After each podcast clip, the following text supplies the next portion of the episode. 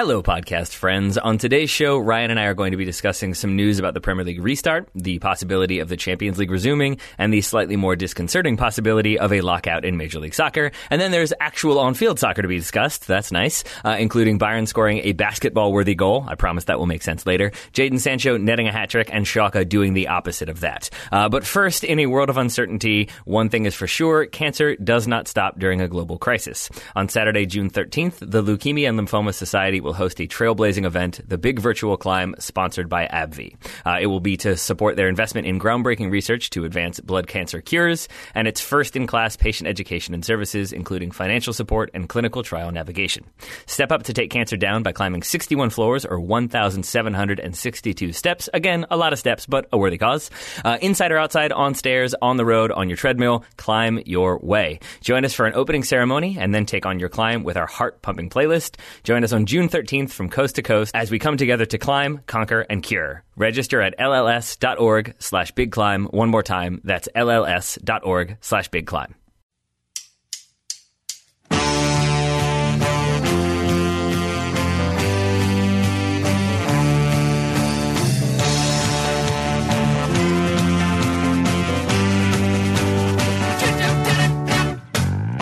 everybody, and welcome to a weekend review edition of the Total Soccer Show. I'm Taylor Rockwell. Joining me on the other end of the line to break down some of the action from this weekend is Mr. Ryan Bailey. Hello, Ryan. Hello, Tay Tay. How you doing this fine day? It's it's a strange time. It's a strange weekend. I will be honest. It's it, it feels like a slightly weird time to be sort of talking about soccer and goals that were scored and news that we have. Uh, but I think I'm okay with it. How about you?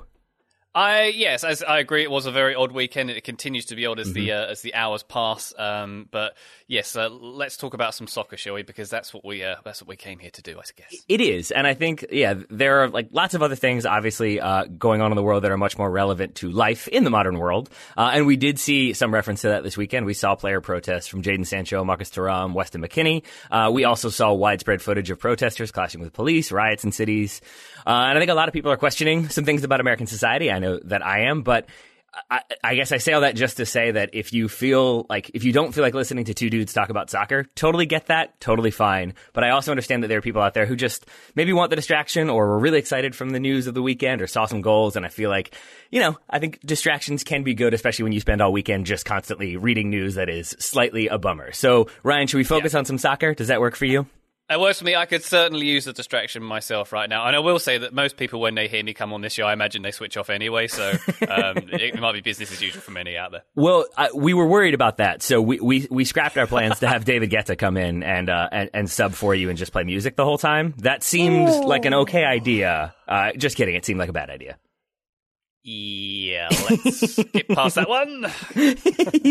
All right, so instead, let's talk about um, some news from the weekend. We're going to talk about games later on in the show. Daryl and I on the listener questions uh, Saturday show got into the Premier League restart plans. We focused mostly on the particulars of how it could happen, the structure of it, the schedule. We didn't so much look at it from the perspective of should this be happening, and I think that's because Daryl and I are both sort of okay with the Premier League getting back underway. But I was realizing afterwards that I think some of that was rooted in like the way I felt about the Bundesliga. Like we didn't debate should the Bundesliga reopen really because I think we both felt like number one, we have faith in Germany, which is a strange th- strange thing to say, but it is true that like Yeah. I have faith in them to be very efficient in their testing and making sure that everything is followed. And and so I and I was also just really excited for some semblance of normalcy to return. With the Premier League though, I think there are things that should be discussed and can be discussed because there are uh, lingering concerns. And I hadn't really thought about that deeply until you, Ryan Bailey, pointed out that you have concerns about the Premier League getting back underway. I do, uh, Tay, and you've you've kind of outlaid it there with the classic Jeff Goldblum Jurassic Park issue of they focus so much on whether they could, they didn't think of whether they should with the Premier League. And I will say, you know, when this when this pandemic started and the soccer went away, I was from day one saying this has to come back. We have to finish the season. We have to do this for integrity's sake. And I've I've softened on that view a lot, Taylor, in, in light of what's happened and in light of how we're feeling. So I'll, I'll ask you a question here. Sure. Why is there no outcry about restarting the FA Cup right now? Well, why why do you target the FA Cup specifically? Because that's the one that doesn't make money, Taylor. So I'm, I'm saying that's a sincere point. We're Yeah. trying to get the Champions League started. We're trying to get the Premier League started. All the major top European leagues. Those are the ones where we have to get them started. Mm-hmm. But you know, there's still the same integrity issues with the cup competitions. We're not. No one's outcrying about the FA Cup because it doesn't make any money, and that kind of Mm-hmm. that kind of outlines the reason why we're doing all this, doesn't it? Ah, sorry. I, I, I genuinely misunderstood your question, and I thought you were saying, like, why do, are they fine. restarting the FA Cup? And I was like, are they? now I understand No. what you're saying. I'm saying that yeah, people Yeah. aren't aren't outcrying about completing that competition. Mm-hmm. So why are we having this outcry about completing a different competition? Obviously, I get that the Premier League is a bit higher in stature than the FA Cup, but my point being that we're kind of doing this for mainly financial reasons, are we not? And I, I, I must say, I've been very pleased with the way things have gone in the Bundesliga. I think you know their protocols have been followed very well, and I think their protocols have been very good. And there's a video that the Bundesliga put on their YouTube channel, and their YouTube channel, the English one, is excellent. By the way, they they've put this video out about their hygiene concept, going into detail about how um, how their media uh, and how the, how things are shot and how players arrive at the stadia. It's very impressive.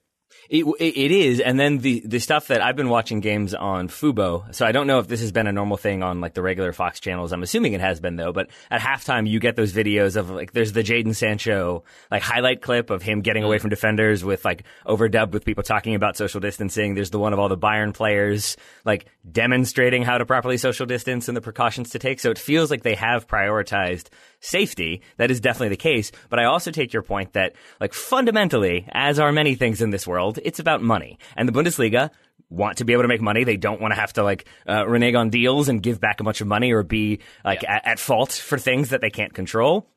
And I think it's the case with the Premier League as well. Certainly, I think the difference then becomes that the way Germany responded to the pandemic crisis was much more proactive and much more thorough, at least in my mind, than, let's say, England or the United States. So then the kind of rush to reopen those leagues, I, I guess I don't have that sort of faith that underlines like my, my reasoning. So whereas with the Bundesliga, I felt like, okay, but we know Germany's kind of like observing the right protocols. They're going to take this really seriously. They've been taking it really seriously. I don't know if I can say say the same thing about England, or at least some of the, the players at a very basic level. Like we, we know players have gotten caught doing things more than just training, having sex parties, not the best way to practice social distancing. I think the Bundesliga didn't put out a video about that, but I kind of know that for myself that social distancing doesn't involve having uh, sex workers come over to your house. Well, yeah, you, you think you wouldn't have to make that video, but maybe you do in the case of the Premier League. Maybe you do. Maybe that'll be their video, their halftime instruction video. Goodness, the, the halftime videos are being uh, entertaining there on Fubo. um, I, I, uh, I, I, you've, you've tapped into the point here. My point being that Germany's very culturally different to the UK and the US, I would say. And I, I just don't believe that England will be as successful at the restart. I think it's being a bit rushed in the context of where uh, England is in in the context of the pandemic. There's been over 37,000 deaths in the UK from the pandemic. That's the second highest tally uh, behind the USA, I believe. Germany, they're averaging 10 deaths per 100,000 people. Uh, the US, it's 30 deaths per 100,000 people. The UK, it's 58. So it's nearly six times as high as in Germany, in the UK at the moment. And, you know, the UK is rushing back at the moment. Schools went back today, for example, and certain year groups went back to school today because school's not out. There's like another month or so to go in the UK. oh wow. Um, and, and it- it's part of this push to get things back open again. And as you as you said there, I, I don't think that the players can necessarily be trusted to to, to come back and to to, to isolate uh, properly, as we've seen instances where players have broken the very strict lockdown that they had in the UK. I'm not sure that the fans can be entirely trusted. We've seen images from the UK of beaches being packed this weekend and some very irresponsible behaviour going going on there. And you know, Liverpool two games away from winning the trophy. Are we honestly thinking there's not going to be any gatherings when Liverpool lift that trophy if they win another if they get another six points? Um, and Yeah. there are there's issues with isolation. Like we're asking, it's the same thing we're asking in, in MLS. We're asking the players to go six months into a bubble, uh, six six weeks, excuse me, into a bubble uh, and, and be away from their family and friends. And there's players who've already said they don't want to isolate. There's players like Kevin De Bruyne who said he's got you know young kids and a pregnant wife who don't want to do that. We've seen in the news today. Uh, I was reading about in uh, like Charlton players like Lyle Taylor don't want to go back. They're refusing to go back, and we've seen things with Troy Deeney as well. There's just so many pieces of this puzzle that aren't fitting in at the moment. And I'm not being down on the place I come from and saying, oh, we can't be trusted with this kind of thing. I'd like to think that I have faith in humanity and they can be trusted, but there will be some bad eggs who could ruin this. There, w- the, the, the, the, pandemic is at a much more advanced stage, and you know the, the, UK simply doesn't have the contact tracing. It doesn't have the testing in yeah. place that Germany does. I just don't feel that the UK is in a position, England is in a position to restart this league at that time, and they might be I hope I'm not being too negative, but they might be setting themselves up for a bit of a failure here. I think there's a, a, massive difference between being negative and being realistic and being cautious in your concerns. And I think that's what you're being because like when you look at it like from a like basic building block issue, at least the way I have the blocks assembled is there there is this sort of rush to get back to normalcy because I think the prevailing feeling is there's until there's a vaccine, it will continue to be a thing, and we have to have some semblance of normalcy because when it comes down to it, we're trying to avoid full on economic collapse. And in the yeah. Premier League, that means if they cannot get the game's back underway. If they don't have games to show, then they're not having that money. They're going to have to repay it. There's going to be massive losses. And so I think fundamentally it's guided by the desire to not be like defaulting on billions of dollars. Uh, so when that is the kind of motivating issue for some of the people who want to push this through, that is where I do have those concerns because then I don't think the Premier League is, you know, going to fail or anything like that. But it's just a talking point we don't need. And I don't really want to get into of, two weeks after it reopens when a player tests positive, well, should we close down the league? That feels like a thing that maybe isn't being, at least to me in my mind, being focused on as much because there is this emphasis on let's justify why we want to reopen. And again, I understand why there's that desire for things to resume, for people to have the entertainment, for players to get back on the field and score some goals. But if it's done at the expense of like, yeah, observing proper safety protocols, I, I'm I'm going to be less than thrilled, uh, to put it lightly. But as I said uh, on the weekend show, I said this when I was talking to Grant Wahl on his podcast. Um, that was not a name drop, more of a plug. Uh, but also trying to like publicly note that I have said this several times that like I, I, I will be, uh, you know, I will watch. I will be like interested in what happens, but I, I, do have some concerns about the Premier League getting back underway. But I think they have the blueprint from the Bundesliga, and the Bundesliga are sort of the model right now. And so if they don't follow that to the like to the degree that German clubs have, that German authorities have, I feel like it's even less defensible if things go wrong. Yeah, I agree that they definitely have a blueprint, and and the Bundesliga has very much helped their case for starting up. But there are there's just, there's just a different conversation happening happening in the UK. The police in the UK are saying that empty stadiums represent an unsupervisable threat to public safety people showing up. That's not really a conversation that's been happening in Germany. And as I say, the, the R rate, the, the, the, death rate is much higher in the UK, and there's much less being done, or much less has been done to uh, to curb this pandemic in the UK. So I just think there are different factors at play for the Premier League, and I hope I'm wrong. I hope I'm wrong. Mm. I hope I'm being completely over the top on this, but. I don't, I don't know. There's, there's just a, a, different feeling, a different mentality, and perhaps even a different mentality among the players as well as as how many we've seen speak out already. Mm-hmm. Yeah, because because for those players, I think that there is that concern about what happens to us and what happens to the safety of our families and what have you. There's also the element of like, Liverpool are going to win the title. Come on. like, like it yeah. does seem like if you were, like, uh, if you were looking at leagues that probably could sort of abandon in place, if you were removing like monetary constraints and everything that goes along with it, like like give it a couple games, Liverpool are going to win the title. It feels like it's going to sort of go the way the Bundesliga has gone, where after a couple games, it's like, yeah, Bayern are probably going to win this. I mean, they were always probably going to win it, but even more so now. Like, I I do think you could probably award Liverpool the title. You still have the risk then of people uh, coming out of their homes to celebrate, and I do think that's probably a thing that'll happen. Hopefully, everybody wears masks. But yeah, yeah if if you win your first title in a very very long time. I don't know. I would probably want to run around a little bit. Maybe people will will behave accordingly, but I also think I don't know. It's human nature to want to celebrate in groups. You want to be around people and be happy together. Definitely. So I can't really yeah. fault people for that inclination. I can fault people for rushing uh, through some decisions that could potentially put people at risk because of that natural inclination, if that makes sense. It does make sense. And one more thing I'll say uh, about integrity. We're, we're trying to finish this league. Uh, one of the primary reasons they're saying is integ- sporting integrity to get the league finished. But obviously, there's going to be different circumstances. Different teams have different strengths of, uh, uh of schedule remaining.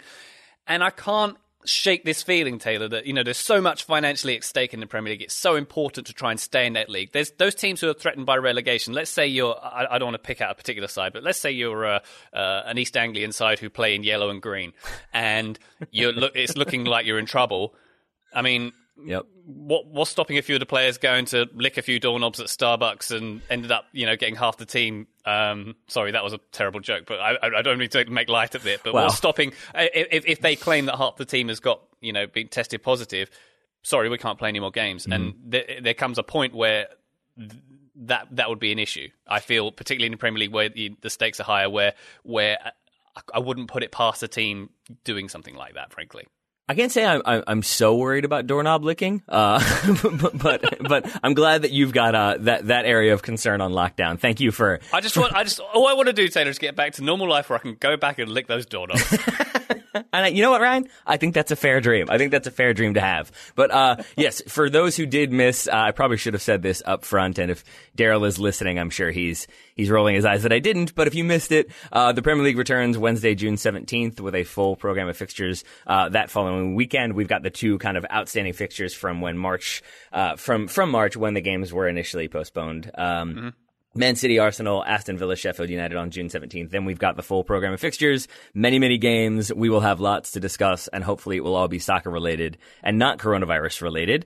Uh, we've talked about the Premier League. Let's talk uh, quickly about the Champions League restart, uh, which is slightly, I'm going to say very much less concrete at this point. We, because we have dates, we have some specifics, we have some schedules, we have some protocols known from the Premier League, from Serie A, La Liga, certainly from the Bundesliga. Champions League, I think it's a bit more nebulous at the moment, but I think there are reasons for that, and a large part of that is because they're waiting for all of the different leagues to figure out how they want to proceed and what they want their kind of protocols to be before we then look at a kind of European wide competition. Yes, there's even more unknown factors in starting the Champions League up, obviously because it's pan-continental. Um, according to a few European European um, news outlets, the, there's a plan to start on August the 8th in an express format. So once those remaining round of 16 matches are played, you'd have the quarterfinals and semi-finals as single game knockout games instead of the you know two leg ties, obviously. It's not been made clear where those quarterfinals would take place, but there's a plan apparently in one of the articles I've read that the- final four games would all happen in Istanbul, where the final is um, scheduled to take place. Um, and this this plan, if it did start on August 8th, would require the 2021 season to be delayed so that the players could have a rest through um, through September, because obviously they hadn't had enough rest in the past few months. Um, it's it's tricky because of so much international travel being involved. For example, Paris Saint Germain is still in the competitions. Who knows if their government would even let them play in France at the moment because their league has been cancelled. Uh, There's issues here with once again with integrity. Um, you can't. It's difficult to change the rules of a contest when you're halfway through it. So going from two legs to one leg that's difficult. And you know it, it, it's difficult to know where these games are going to be played. One solution I posited, and I posited this on Yahoo Sports last week, is why not play out the whole thing in Germany? We know that Germany has a excellent safety protocols. We know that Germany has shown that they can succeed with this kind of thing. So why not camp all the teams there? That's problematic because Germany might not want all these foreign teams coming in from, uh, you know, coming over their borders, which you know might not be the most appropriate thing to be happening at the moment, and it also might give an unfair advantage to the two German teams who are still in the competition as well. So there's no there's no easy answers here, and I don't know. it's just as you said, nebulous. It is very nebulous at the moment, and it's. I don't know. I don't know how they're going to get it done. Frankly, I, don't, Yeah. I think there's so many challenges here. I, I- there, there definitely are, and those challenges uh, you've already enumerated. But then there are others, like you mentioned, it, the final being in Istanbul. There's some speculation. I think the New York Times r- was reporting this weekend uh, the final could be rem- uh, moved from Istanbul. Uh, they could be awarded a future competition. There are other cities, uh, as you mentioned, some in Germany. I think Lisbon is also in consideration if they do indeed move it away from Istanbul. So even in terms of like the host nation where the entire tournament could end up being played out, as you said, it is very up in the air. Uh, again, I, I have some sympathy because I think they're they're trying to give different uh different uh like European excuse me like national federations the opportunity to sort of figure things out before we move forward with the Champions League. But but again, it, it does feel a little bit like we're trying to sort of like, okay, we got to get this done. We got to get this going. We got to get that money back. We got to get these teams on TV. Let's Yeah. just figure it out as quickly as we can. And there's a lot to be figured out because we have those quarterfinals, but there are still some teams who haven't even made it to the quarterfinals, and they still have to kind of play the second legs from uh, when the competition was originally postponed. And how do you get everything done in that sort of abbreviated time period. Um, and then at the end of it, uh, you know, how do you make it so that Bayern Munich can win? Because that's how it's going to go, right, Ryan? by, by, you reopen the competition. There is uh, much enthusiasm about the way things are going to go, and then Bayern Munich win everything and uh, and sort of uh, extinguish that excitement.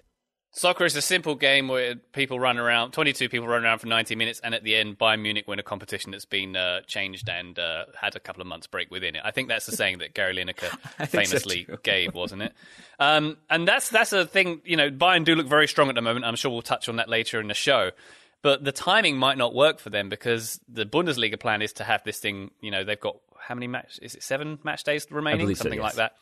Uh, they they want to have this wrapped up by the end of June they could have a whole month until they have to, you know, start playing again in August. Now they've shown that they can come out swinging after a break, and this is a, you know, Bundesliga players are used to having a break in the middle of their season anyway. So I'm not sure it's a huge issue for them, but it might mean that other teams are in their peak if they start playing again and the Bundesliga is all wrapped up. So could be interesting timing for them. No, I think I think that's a valid point because I think it was like many years ago. I'm not a huge baseball fan. Uh, I'd say a moderate baseball fan at best. But there was like the World Series a few years ago when like the the Colorado Rockies, I think, were not supposed to go very far, and they ended up making it to the World Series, and they did so by like in a very quick fashion of like they won four games straight, they won four games straight, and their opponent uh, from the I think the I forget who it was, but maybe this was the Red Sox. Like they I think went to seven games, and so the Rockies who were on this like hot streak and couldn't lose had to wait like several weeks before they could start the World Series, and they lost some of the momentum, or at least they ended up getting destroyed. So I feel like that's kind of what we're talking about here: is Bayern Munich can be in the best form possible. As we've seen, it took it was a little bit like some of those games early on were a little bit disjointed in moments, and I do have the faith that they would be able to kind of keep it going, and especially if they're able to train. But I take your point that momentum is a big deal, and if you've got teams sort of rounding into form as their season ends, which is a strange thing to say, and then sort of transitioning into the Champions League, yeah, you could definitely see some teams that have kind of hit form in the right moment uh, advance further to the tournament than maybe they would have otherwise. The other interesting thing, which I have not seen reported, but is a thing that kind of jumped in, out of uh, to mind when you mentioned like what happens with PSG. What happens if if the French government says, you know, you're not allowed to participate, or the the French FA says that, would yeah. could we get a situation in which I forget who PSG eliminated? I should probably remember that, but lots has happened since then. Um, but could you have a situation when then they are awarded the spot, like like, and then could we have a Danish dynamite situation when Denmark don't even qualify for the Euros, but because of I think Yugoslavia uh, falling apart, that they then get a spot and end up winning? Like that would be, I think, a, a future documentary that we could see about a team who were eliminated, came back to win the competition they were eliminated from. Yeah, I think it's it's more that I am not sure that the FA would stop PSG from playing. I think it's more they stop them playing in France, ah, okay. and there might be some reservations about crossing borders, and you know maybe the other the host country would not want uh, teams coming in from certain countries at the moment. I don't know. That's that's all up in the air, isn't it? Do you do you not want my movie to happen? Is that what you're telling me? You don't want my documentary to be a thing? That's what I'm hearing you, from you. Taylor, you pitch me a lot of movie ideas. Okay, I can't, I can't sort through them all. I feel, I feel like I actually might. Um, and when I pitch you all those ideas, it can be tiring, Ryan. It can be a dehydrating thing. Do you see where I'm oh, going with this? Go. And if you are uh, struggling with thirst, that's not in the copy. Uh, then I wanted to tell you about Hydrant. Hydrant creates flavored electrolyte packets you mix directly into your water to make hydrating your body easy and delicious. And not coincidentally, Hydrant is a sponsor on today's Total Soccer Show. Oh, that was beautiful. Beautifully done once again, Tay Tay. yes, sir. Top performers in business and sports often attribute their success to their morning routine, whether it's waking up early, setting their goals for the day, exercise, or meditation. But not everyone has the time to do it all. With Hydrant, you can jump start your mornings. Got a stat for you, Taylor. Did you know Please. 75% of us are walking around everyday life chronically dehydrated? Chronically. I, I promise that this is not like the same anecdote I am reusing whenever we have a hydrant like uh, ad read, but I'm looking around my desk and I have uh, a Coke Zero bottle, I have a consumed cup of coffee, and I have a completely full water bottle that I have not yet opened or touched. It is the case that I, I think I go for the things that aren't necessarily good for hydration, as mm-hmm. uh, and maybe I should switch that around. Part of that I know for some people can be that Water can be a little bit boring. Maybe it's not the most fun thing to drink. And that's where hydrant comes in because they've got the essential electrolytes, but they've got the flavors of blood orange. You've got lime. You've got grapefruit. You can kind of mix it up, but it does get you going. It gives you that sense of energy. And sometimes there can be that feeling of like, I am treating my body well. And that in itself can be motivating. Like if you wake up and instead of eating, I don't know, like a chocolate Danish and something else that's bad for you. If you just have, I don't know, like a piece of fruit, maybe you feel a little bit better. Like, yeah, I'm being responsible. And I think Hydrant helps me feel more responsible, Ryan. It should do. You you need to feel more responsible, frankly. I do. I've been meaning I do. to have a talk with you about that. But uh, yeah, uh, I mean, Coke Zero is it's morning time, Taylor. Come on. Uh, there's, there's no synthetic colours or artificial sweeteners in Hydrant. The, the, the formula is vegan, and you can choose between the uh, three different flavours that Tay Tay mentioned there, or a variety pack. Hydrant starts at just one dollar a packet for a 30 day supply. You can save even more with a monthly subscription. And you can save even more uh, when you use our promo code. Uh, if you want to get 25% off your first order, go to drinkhydrant.com slash soccer. Uh, that's drinkhydrant.com slash soccer for 25% off your first order. Ryan, one more time, what's that URL? drinkhydrant.com slash soccer. There we are. Thank you very much to Hydrant for sponsoring this episode and for reminding me to not just consume things that will make me feel like garbage later on. Um, let's move a- away from that and let's We don't have about. a Coke Zero sponsor later, do we? I, I was wondering if that was ever going to happen. I would not uh, say no to that, but it seems unlikely for now. Maybe that will change. But if we keep, uh, you know, talking them uh, talking about them as not being a morning beverage, Brian, I don't know what's what's going to take place. I also don't know what's going to happen with Major League Soccer, which Ooh. is not a thing that we had planned to talk about. But there was news yesterday slash last night that we could be heading for a lockout, which is not a thing I really expected uh, when we were rounding out last week. But uh, the the gist of it is, I will try to make sense of this for people who haven't been following or uh, who, like myself, struggle to under- understand uh, complex negotiations and contract clauses. But essentially, there is a need to rework uh, some of the de- some of the agreements within the uh, current collective bargaining agreement. You have to kind of take into consideration how the league is going to change about the possible tournament in Orlando. Um, so the there have been negotiations back and forth. Major League Soccer Players Association submitted their most recent counter offer which I think increased the amount of kind of concessions to well over 100 million or more than 100 million from the last time that they submitted their uh, their plan. Uh, and MLS has reportedly already pushed back. They've insisted that their offer that they sent was the final offer. ESPN uh, analyst Hercules Gomez tweeted that MLS is giving until noon on Tuesday. Otherwise, the players will be locked out. Uh, and there are many, many sticking points. We can get into some of them, Ryan. But first off, were you as surprised by this news as I was? Because I know that you are more like uh, involved in Major League Soccer, interested in, in what is happening in Major League Soccer to some extent, at least when it comes to Charlotte. Like, did you sort of foresee these uh, conversations turning the way they did? This is not, uh, yeah, a consideration, uh, a conversation I thought we'd be having, to be honest. But now I can see why we are. Are we? Is there a fear that we're just making a bit too much in this, and this is just a standard kind of posturing that you get between a players' association and a league? Yes, a thousand percent. Yeah. I mean, I, I think I think that is probably the case, and that has been very much suggested that this could be like a, a, you know a strong position to take. Uh, it's a negotiating position. It could be a stalling tactic. Uh, it can be yeah, just sort of trying to force the players to see if there's any other thing they can get. It's still not a great look. I would say that much because at a time when we've already talked about like there is there is social turmoil, there is political turmoil, there is economic turmoil. To then be haggling over percentage points seems like maybe not the best look for a league that charges as much as they do for an expansion fee. Uh, and I and I don't even want to like at- attack the league here. We've done plenty attacking uh, leagues around the world already. More just that this seems like not great timing or not a great look, I guess, for MLS to kind of be having in this moment in this time period the possibility of a work stoppage and players being locked out. It, it doesn't quite make sense to me, and that's where I, I do hope that it is sort of a temporary thing, and like maybe even by the time people hear this, it's already been resolved. Yeah, I expect it will be resolved because, as you say, the optics wouldn't be great if it, if it was not resolved. And it seems like, looking at the reporting in the Athletic, that the safety and health uh, protocols of, uh, of locating the tournament in Orlando have been ironed out, and there's no issues there. So that's that's fantastic, and it's going to be a really good opportunity to come back as well. You know, you've got so many other leagues, as we've mentioned, returning or planning to return in June. You've got the NBA thinking of coming to the same complex in is it July? I think. Um, I, I, there'll be some other American leagues kind of trickling back as well. So I, I think there's a window here to to be spotlighted as well, which I think the MLS should definitely try and take.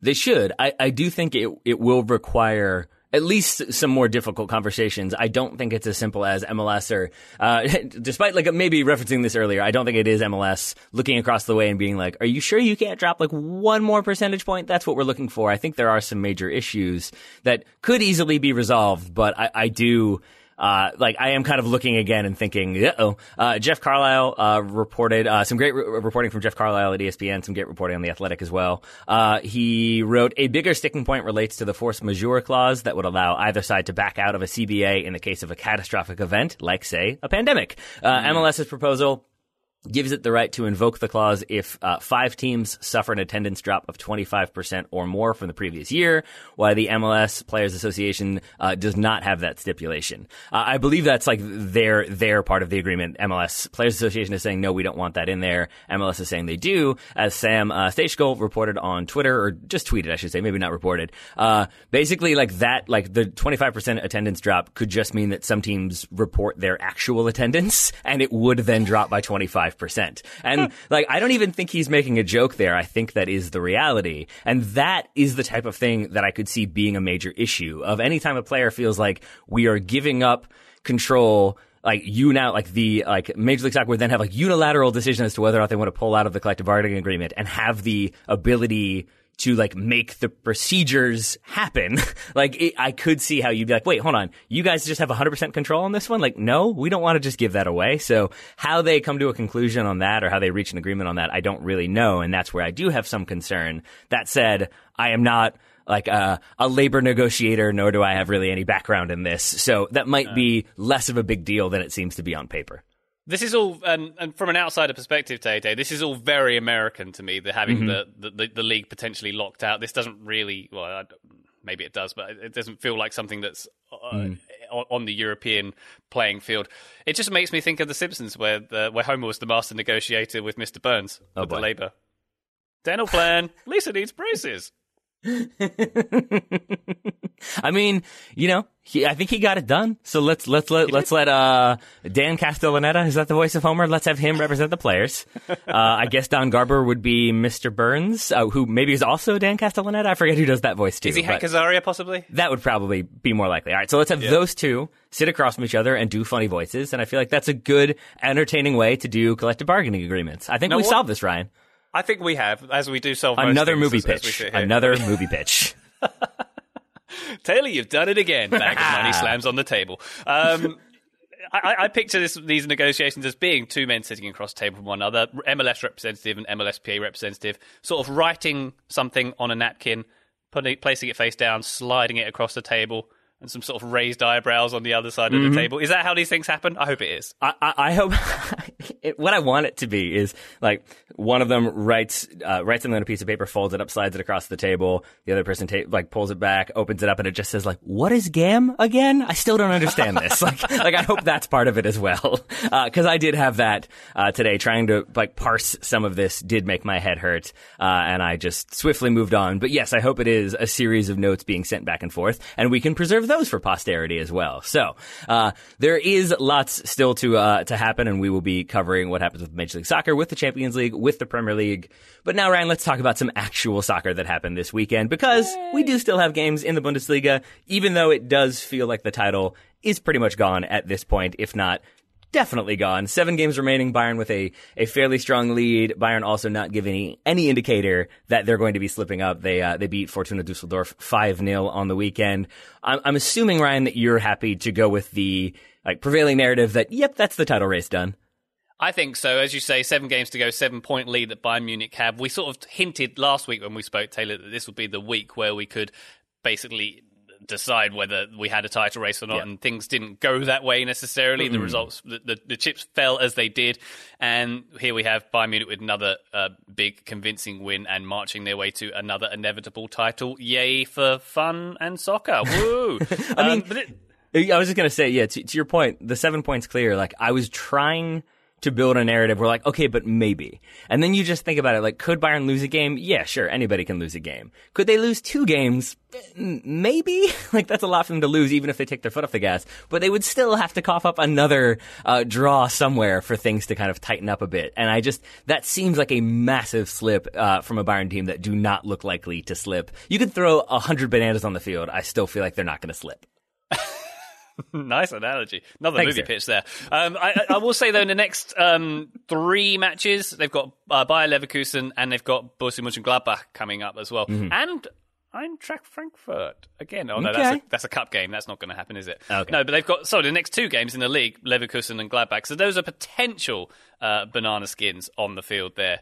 In their hundreds, Taylor. So we shall see about that one. But as you say, this Bayern team is looking pretty resplendent at the moment they, they just look so good. They're so entertaining to watch, and it makes you wonder how Niko Kovac didn't do as well with basically this same team. He's a he's the guy who openly complained that the squad wasn't good enough to play against uh, the Liverpools of this world and their and their gegenpressing. You know, and, and and look how much this team has been transformed under Hansi Flick. It's incredible. It is, uh, and and I've talked to Manuel Veth about this on Soccer 101 about why Bayern and Munich are so good so consistently. We've talked about it again in relation to uh, Der Klassiker, which I guess we're not supposed to call it, but whatever. Um, but, but yeah, it, it's a Bayern team that you're right, Niko Kovac. That, that, coaching resume is taking a hit this season between just the way it went at Bayern and also saying like, no, they're not good enough. And now we have this completely unstoppable juggernaut that Hansi Flick has assembled. And I think that's a big part of it is that Hansi Flick is Hansi Flick. He he is a Bayern Munich guy. He's been with Bayern Munich, and I think that's a big thing. Manuel talked a lot about that. Is that Bayern want people who understand like what the club is, have have some familiarity with the with the team, uh, the people who are in charge, like the not not necessarily the manager, although the manager now, but like Karl Heinz Rummenigge and Uli Hoeneß, like these are people who've been with Bayern Munich since the 70s. And I think hmm. that level of consistency is a massive part of why they're so good. I also think it's the case that you then have like like a prioritizing of the players and their happiness, and it's why I think they they were not okay, but didn't maybe put up more of a fight when Pep started, uh, you know, getting some some notes, some notes that across the table from Man City. I think it's why they were willing to pull the trigger on sacking Ancelotti. It's why they're willing to pull the trigger on sacking Niko Kovac. I think if they feel like the dressing room is going, that is is kind of where Bayern have have drawn their line. And it's not quite the like a player is bigger than the club, but it's more like the locker room is all important. And if the locker room is happy, we will always have the talent to be very, very good, if not outright dominant. And so keeping those players happy, putting them in positions that I think make sense, as has been the case for Thomas Muller. I think Hansi Flick has done a lot of very basic but very smart at the same time stuff to sort of facilitate a greater sense of camaraderie and a greater atmosphere of competition on the terms that maybe the players want it, which is to say attacking soccer, lots of numbers committed forward, attacking wingbacks, Alphonso Davies being very, very quick, Robert Lewandowski scoring goals. I mean, you look at that third goal. It is, it is just a masterclass in like knowing where, like, like telepathy and knowing where your runs are going to be and communicating without uh, facing the same direction. And it's layoffs and cutbacks. And it's a phenomenal goal if people haven't seen it. It's it's beautiful. It reminded me of that cl- classic PlayStation Arsenal goal in a way. Just uh, you know, just absolutely fantastic uh, build up, amazing positioning from all the players involved, the creativity there, the execution, just lovely. And like Muller and Lewandowski, they just seem like they've got this telepathic thing going on at the moment. As you say, Muller being well used at the moment, and Lewandowski, that was his first goal in seven games against Dusseldorf, so he broke his spell with this one as well. And there, there was some this this this goal weirdly, Tay reminded me of basketball a little bit because it Okay. felt like Dusseldorf they were sitting back in what I would describe as a half court press, or, or, or they were being half court pressed, if you will. They were just sitting back waiting for them to come into that. the May, like- sorry, Ryan, can I just interrupt for a moment? I really apologize. Uh, I do want you to continue. I just want to say y- you have like totally crystallized, clarified this moment in my mind of like, you are absolutely right. This is very much a basketball play. like, It- I it see feels it like now from play, the fluidity of like cutbacks and passes and passes. And it's just like, yeah, you're totally right, man. You're totally right. Yeah. It was all about cutbacks and yeah, lay, layoffs. This thing, and it, and as I say, yeah, the, the Dusseldorf sitting back like you'd expect a basketball defense to do, and then mm-hmm. you know Lewandowski back heeling to Joshua Kimmich, and there's like cut back to Muller, I think, and then another cut back to Lewandowski. It's it's it just looks like they're going shooting hoops, basically. Yeah. It's beautifully done, really beautifully done. It, it, it, reminds me because it is, it's basically like David Alaba. The quick uh, summary of this one is David Alaba gets the ball maybe 40 yards from goal. He plays a direct ball into the feet of Robert Lewandowski. He dummies it, which allows it to be basically then a through ball for Joshua Kimmich to run onto. He cuts it back to Thomas Muller, who then cuts it back to Robert Lewandowski. Robert Lewandowski finishes. But like the image I got there when you were mentioning basketball is the thing of like, like moving the ball, moving the ball quick, quick, quick, quick. And then there's like, as the player starts driving to the hoop, it's like the like bounce pass behind the back to the person Yeah. you didn't even see coming who catches and like soars through the air and ducks. And that was very much Lewandowski in this one. And the, the communication and the awareness, it reminded me as well of the, this is a slightly deep cut reference, but there was like the Guti back heel for Real Madrid many, many years ago. I think to Raul. I could be wrong on that one, but Yeah. I remember that one standing out as like, how did he hit that so perfectly on the back heel and know exactly where his teammate was? Like he puts it into stride for a clean finish. And that was always one of my favorite back heels. This sequence though is up there because it's, it's a double cut back, but it's also just the awareness and, and knowledge and probably the confidence of there's probably somebody else running into the box because we're Bayern Munich and we always have people running into the box. We planned this for several months ago. I told you. What I was talking about. yeah, it's beautiful, and th- I mean that wasn't even the best back heel move potentially in this game because the fourth goal, Lewandowski's back heel sliding finish, which also nutmegged the keeper. Good lord, that was. So you're saying he's well. good. You're saying Robert Lewandowski's good. I'm saying hearing. that you should you should watch out for this kid. He's got some talent, I would say, and that was a really nicely worked goal as well. Um, it just see, let, let me put it like this, Tate. Please. In Japanese business philosophy, they have Oh, something boy. called the, the Kaizen philosophy small incremental changes. I don't think Bayern have done that. I think they've done fairly wholesale, massive changes between uh, uh, between Niko Kovac and Hansi Mm-hmm. Flick. But also, it is kind of incremental in the, the way they've changed. They've changed small things. The the, the, the press is more intense. They're limiting, uh, you know, passing sequences for the opposition even more. Uh, you know, they're countering much better. And most crucially, I think they're pressing more in the wide spaces with Mm-hmm. uh, with with Davies and uh, uh, what's his name? Uh, Pavard? from modern kid from Modern Family, Benjamin, Benjamin Pavard on the other flank. Sorry, every time. what's his name in Modern Family? Luke. Uh, Luke. Luke Yeah. from Modern Family. Yeah, on the on the uh, on the right flank as well. But the, the way those two sort of are are pressing, and you know, Kim- Kimmich can drop in behind and, and cover them when they go up. I, th- it's just beautifully done. Uh, I, I'm just very impressed with this Bayern team. If I've not made that clear enough already. I mean, I mean, you have Pavard scoring the second goal and, and being like inside uh, the opposition six yard box, assisted by Joshua Kimmich. Yeah, I think that tells you what you need to know about how committed uh, Bayern are to the attack. I will also say, I did hear reports that when Niko Kovac was fired, he was required to remove the items from his office one at a time. So maybe they did sort of take that philosophy into account when they sacked him. They didn't really do that, but I, I like the idea. I like Incremental sacking. I like that one. Very good. And uh, also, we've got to give some shout out to Mr. Alphonso Davies as well, haven't we? For getting, the, getting that uh, uh, goal number five as well. Yeah. As I've seen him called the Maple Messi, the Canuck Cristiano, the, Maple Poutine Messi. Pele, the Lumberjack Lewandowski, the Mountie Mason Mount. Made those last ones up myself. That I would say the good. the So- Mountie Maradona. I was looking Mountie for an M and, you- and you what I was nailed it. Um, yeah, Poutine so- Pele's my favorite. So I think we are legally obligated to praise Alphonso Davies. Uh, we are uh, legally obligated, I believe, by Bundesliga law to uh, to credit Bayern Munich for that win. But Ryan, speaking of inc- incremental change, let's talk about today's uh, sponsor. Let's talk about Hims for a moment. Uh, hi- forhims.com is a one-stop shop for hair loss, skincare, and sexual wellness for men. And what I want to talk about is the gradual thinning of hair. It can be a slow thing, it can be a fast thing sometimes, but it is the case that 66% of men start to lose their hair by the age of 35. Uh, Aryan Robin, I think it was uh, seven years old is when he started to lose hair. Uh, so it kind of hits people at different times. Uh, but the best way to prevent more hair loss is to do something about it while you still have some time and while you still have some hair. That's the important thing there. As long as it's there, you can theoretically keep it there. When it's gone, difficult to get that back. Very true. It's like getting toothpaste out of the old uh, toothpaste squirty thing. My God, I can't say words today.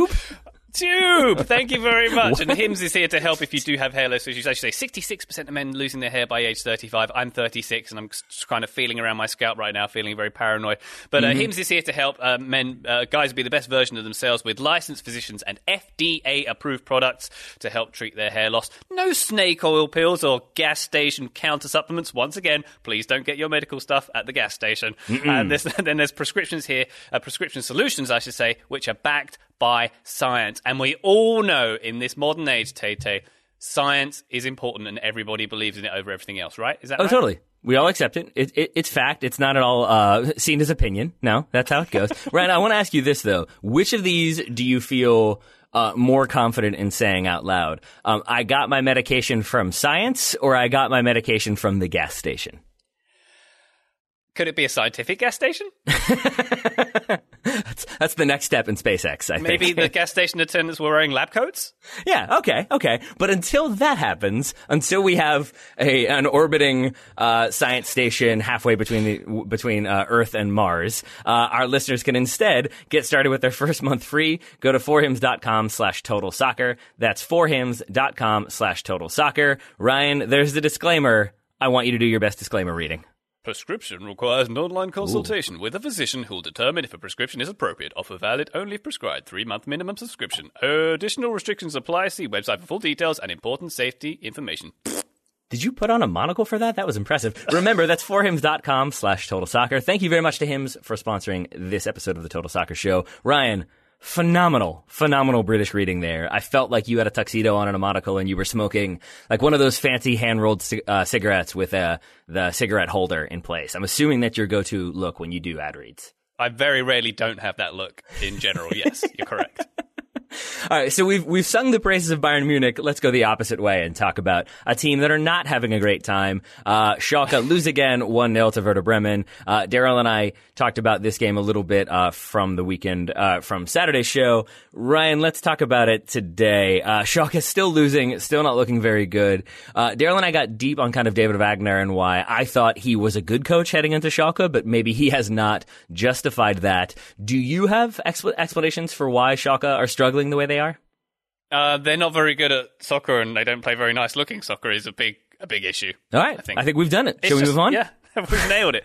Um, you know, this is this is a team who you know they're not fun to watch. It's it's sort of you know hoofing the ball and a bit of kick and rush and a bit of let's try and be aggressive to try and win, but the aggression doesn't amount to much uh, a lot of the time. They had 12 shots, I believe, in this game, one on target. That's not a super good conversion rate there. Uh, Dussel, um, I think Bremen had half as many shots. This, uh, I think, in the second half, can we say the start of the second half, Schalke looked quite good. They looked quite optimistic, and Weston McKennie maybe the player who looked like he had the most in him to try and get something back in this game. Who, by the way, Schalke's only goal scorer in the last seven games. Can that be true? Is that true? Wow. It might be. Wow, I hadn't me. thought about that, but yeah, he's the only one I remember scoring, and I'm pretty sure they have only scored the one.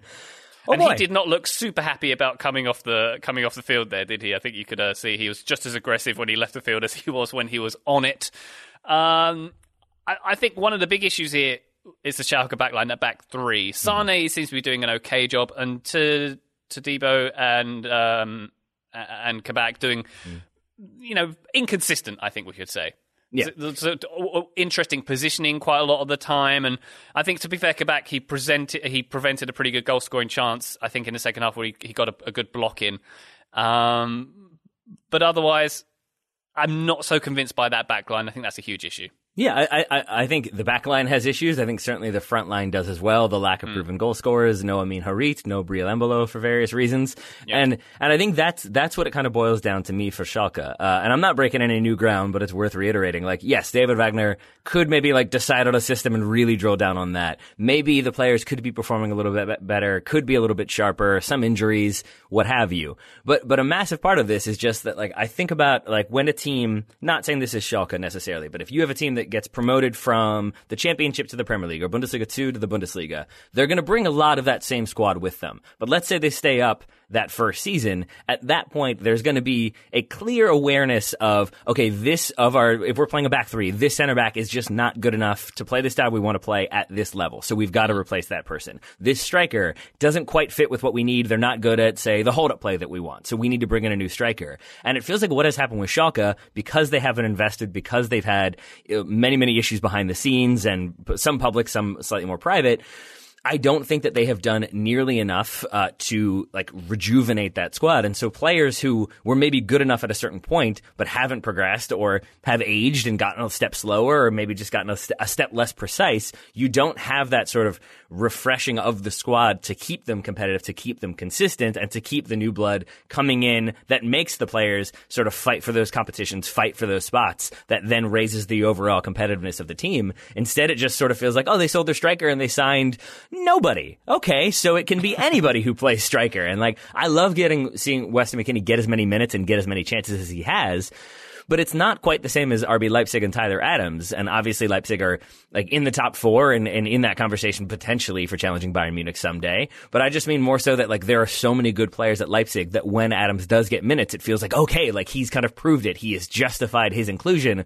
Whereas Schalke, I know Weston McKennie has looked one of their best players and, and does deserve his spot, but there is also that feeling of like, yeah, but who else? like, and so, like, or they, they have another midfielder, but he's got to play forward because they don't have a forward. And I think that lack of depth and that lack of like refresh in the squad, I think uh, playing a massive part in why they just, they look tired, they look leggy, and they don't look unified. And that's three things you definitely uh, yeah. would prefer to see happen if you're trying to compete in a top tier league. Is that an excuse to look tired and leggy after they've had like a two month break and after they were quite good in the or relatively good in the first half of the season as well? Though I'm not. I don't all know. I, all I can say to that, like I know what you mean. My, my only thought would just be that I feel like they they it's not that they're changing like wholesale the system or the style necessarily, but I think you're seeing tactical formational changes from game to game, and I think sometimes when you don't have the awareness, like, like Bayern, for example, or, or like going back to like Ajax in the 70s. Famously, they talk about how like they didn't practice fitness. Like Ajax would do some fitness training, but it wasn't about like run, run, run, run, run, even though that whole system was about run, run, run, run, run, what have you. But it's more about like Bayern Munich. They expect to have the ball. They expect to be on the ball. And so they can sort of dictate the pace of the game. Whereas if you're trying to figure things out, you're going to compensate by using fitness to make up for it. Look at Alphonso Davies, to go back to the Bayern example, not always in the best position, but has the pace to make up for it if he has to. Schalke, I think, are using like uh, in extending that analogy, like their version of pace uh, to make up for some of the deficiencies in the team in the tactics. But then eventually, if you're kind of overexerting yourself, you're going to slow down. It's going to catch up to you, and there's going to be yeah. holes that open up. And I think that's sort of a, a, a how I understand what's happening to Schalke explainer. That's fair enough, and I think for me, it's kind of a combination of things. It's it's the fact that they're a bit rusty. It's the fact yeah. that the style is not super inspiring, but also quite prominently, it's a lot of individual errors going on. Like for mm. that goal, with uh, I know I've attacked Todibo, to, Todibo, easy for me to say, a bit, quite a bit already on this show, but he's up far when that um, when the goal comes. He's up far too high up the pitch, and he loses possession. He's wearing very stupid tiny shin guards, and I have a big thing about how much I dislike that. But um, I think that's the reason why David Klaassen easily takes the ball off of him. You know, and it creates like this three on two counter, and Bittencourt, who didn't have a wonderful game, pulls off like this Riyad Mahrez style amazing finish. Um, and it was all because Todibo thought he was Diego Maradona uh, on the halfway line, basically.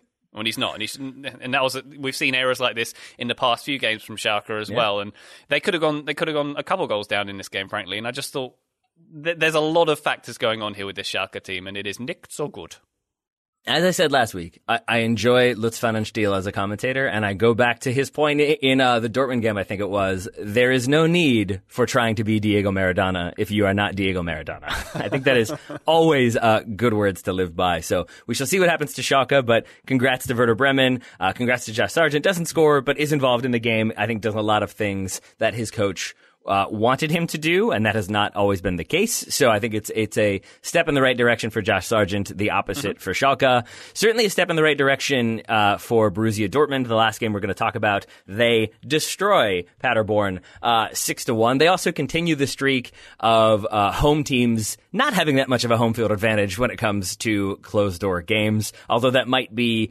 less to do with the lack of atmosphere and more so to do with it was Paderborn versus Dortmund.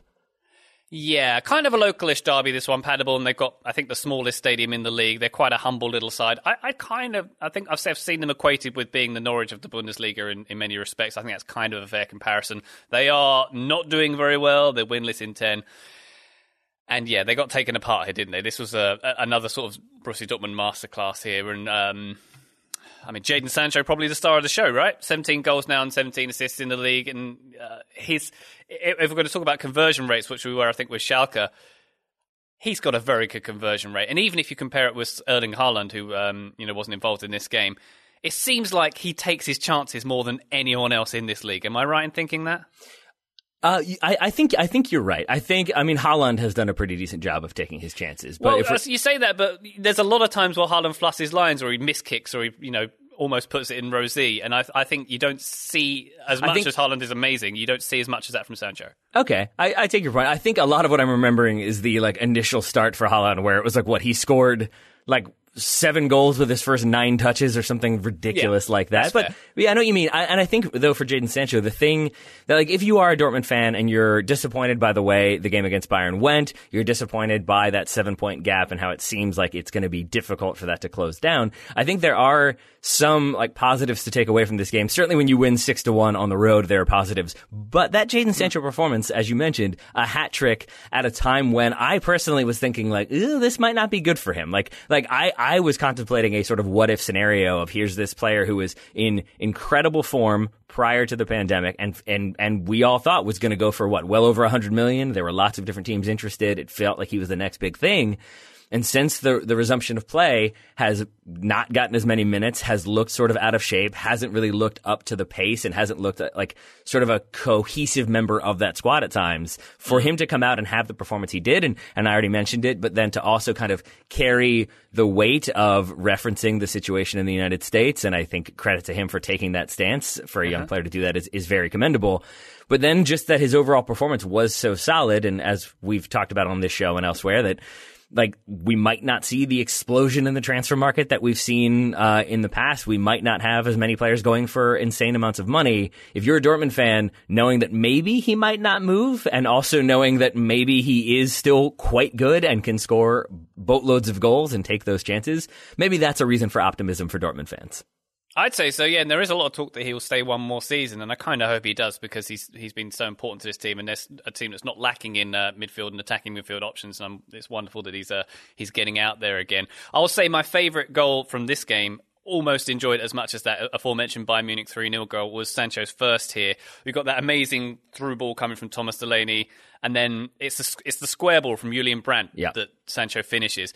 Brandt, when he collects the ball from Delaney, it's this kind of the first touch with his left foot is really incredible. Kind of opens his body up and it's it's perfectly weighted and it, it sets him on the path to put this cross into Sancho, which it, it, there's only one possible path this ball can take without one of the two defenders who it goes past getting to it. It's this perfectly weighted ball that um, that Brandt puts in for mm-hmm. Sancho, and I thought that was really, really spectacular, and just a, another reason why Julian Brandt has been really important to this team as well. He was he was fantastic in this game too, I thought, and that was my favourite moment of this game.